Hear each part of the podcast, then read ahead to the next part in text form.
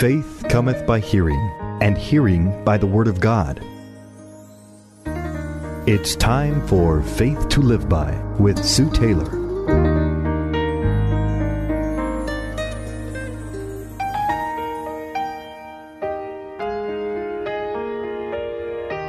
Thank you for joining me today on Faith to Live By. This is Sue Taylor how important it is to look to Jesus, to study his life, and to let his Holy Spirit make us into his wonderful image. This truly is the Christmas story to become like Jesus. May this be our heart's cry. Yesterday, I shared with you how important it is to look unto Jesus, and I shared scriptures with you from the Old Testament how God instructed Abram to look up and to believe, and how we are not to look back to sin and wickedness as Lot's wife did and died, but rather we are to turn aside as Moses did and look at the astonishing things of God. He so desires to show us great and mighty and peaceful things so that we can make a difference in this world and that He can make a difference in us. He has called and chosen each of us to make a difference in our little sphere of life. Where God puts us is where He will use us. Today, I want to share some thoughts from the Gospel of Luke regarding Zechariah, the father of John the Baptist and then um, on the birth of John the Baptist, the forerunner of Jesus. There are some great principles of faith as we look at these two lives. In verse 5, it says that in the time of Herod, king of Jude- Judea, um, there was a priest named Zechariah who belonged to the priestly division of Abijah. Zechariah had come, it, this scripture uh, tells as you study it out, from a long line of priests. First of all, his name means the Lord remembers. So this is important because the Lord is about to remember Zechariah.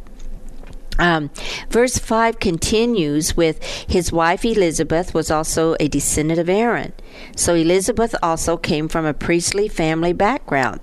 She and her husband, Zechariah, were devout Jews, the scripture says, that both of them were upright in the sight of God, observing all the Lord's commandments and regulations, and they were without blame. But they had no children because Elizabeth was barren and they were both well along in years. The name Elizabeth means the oath of God. God is getting ready to remember Zechariah and Elizabeth with a promise of a child. Verse 8 of Luke uh, 1 continues with the story. Once, when Zechariah's division was on duty and he was serving as priest before God, he was chosen by Lot, according to the custom of the priesthood, to go into the temple of the Lord and burn incense. Now, there were 24 shifts into which the Jewish priesthood had been divided by David back in 1 Chronicles chapter 24. And each shift was called on to serve at the temple in Jerusalem twice a year from Sabbath to Sabbath. And there were so many priests at this time that the privilege of burning incense in the holy place came only once in a lifetime, even uh, if at all. So it's really important that the lot had fallen to Zechariah to burn incense. It was going to be a once in a lifetime experience. God knows who to choose and when to choose to usher in his purposes and to continue the work in each individual life. Verse 10 goes on to say, And when the time for the burning of incense came, all the assembled worshippers were praying outside. Now, it is also interesting to note in this gospel account that it opens with re- people praying at the temple.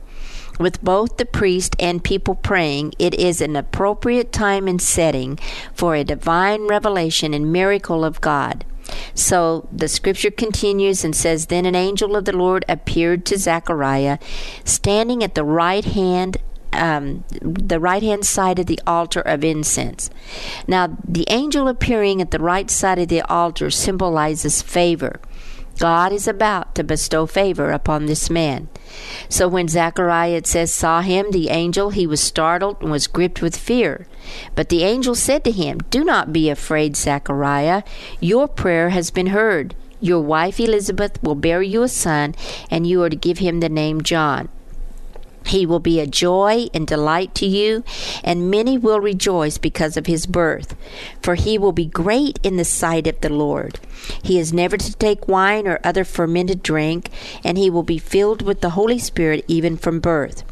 Many of the people of Israel will he bring back to the Lord their God, and he will go on before the Lord in the spirit and power of Elijah to turn the hearts of the fathers to their children and the disobedient to the wisdom of the righteous to make ready a people prepared for the Lord. Now, note what wonderful things the angel has just told this man of God who has been a priest for a long time and walked God for years.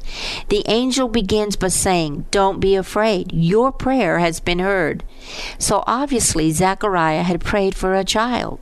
Then the angel tells him the name of the son, John, meaning the favor of grace, uh, the grace of Jehovah.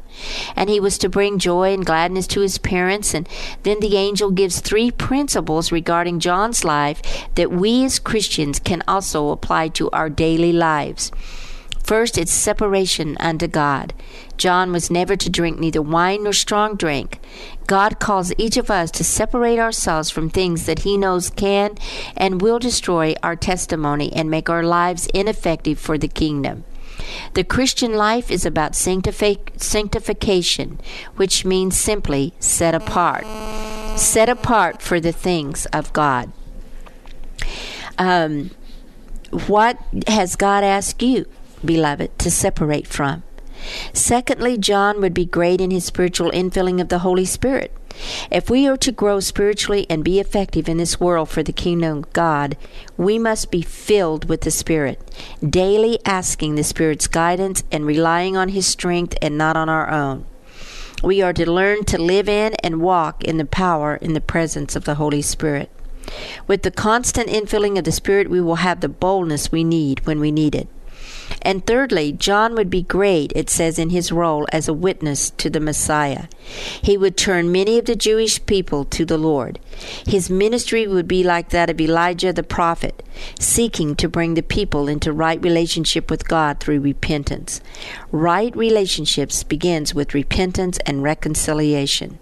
Just as John would strive to gather out of the world people who would become believers in Jesus and be ready for his appearing on earth, so should we be busy gathering souls out of this old world for Christ's sake and also for his second and final appearance.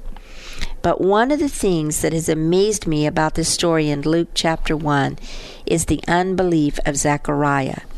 Verse 18 says that Zechariah asked the angel, How can I be sure of this? I am an old man and my wife is well along in years. I want to say, but Zechariah, don't you believe that God answers prayer? And not only is God about ready to answer his long awaited prayer of giving him a son, but giving him a son with a special call and purpose in life. Oh, to believe the goodness of God when we pray, that He will give us much more than we ask, above and beyond our request. Then I love verse 19. For the angel declares who he is and who is Zechariah to question his authority. The angel answered, I am Gabriel, and I stand in the presence of God, and I have been sent to speak to you and to tell you this good news. And now you will be silent and not able to speak until the day this happens, because you did not believe my words, which will come true at their proper time. Wow, this shows that there are consequences to our unbelief, just as there are conquests to our believing. It is as Gabriel said, as if he had said, Who are you to question and doubt the goodness of God? Beloved child of God, how long have you walked with God? What prayer have you asked of Him, yet it is still unfulfilled? It isn't how long we wait for the answer, for time is nothing to God. Time is His, not ours. It is what we are learning while we are waiting. And the greatest thing that we can learn in the process of waiting is trust. Zechariah was looking at his cir- circumstances. How can this be? For I'm an old man and my wife is well along in years as well. Did he not have the story of Abraham and Sarah to look back on? If God had done it for them, would He not do it for him and Elizabeth as well? Where had his faith lapsed? You know, we should grow stronger with the years in believing God, for we have a history with God.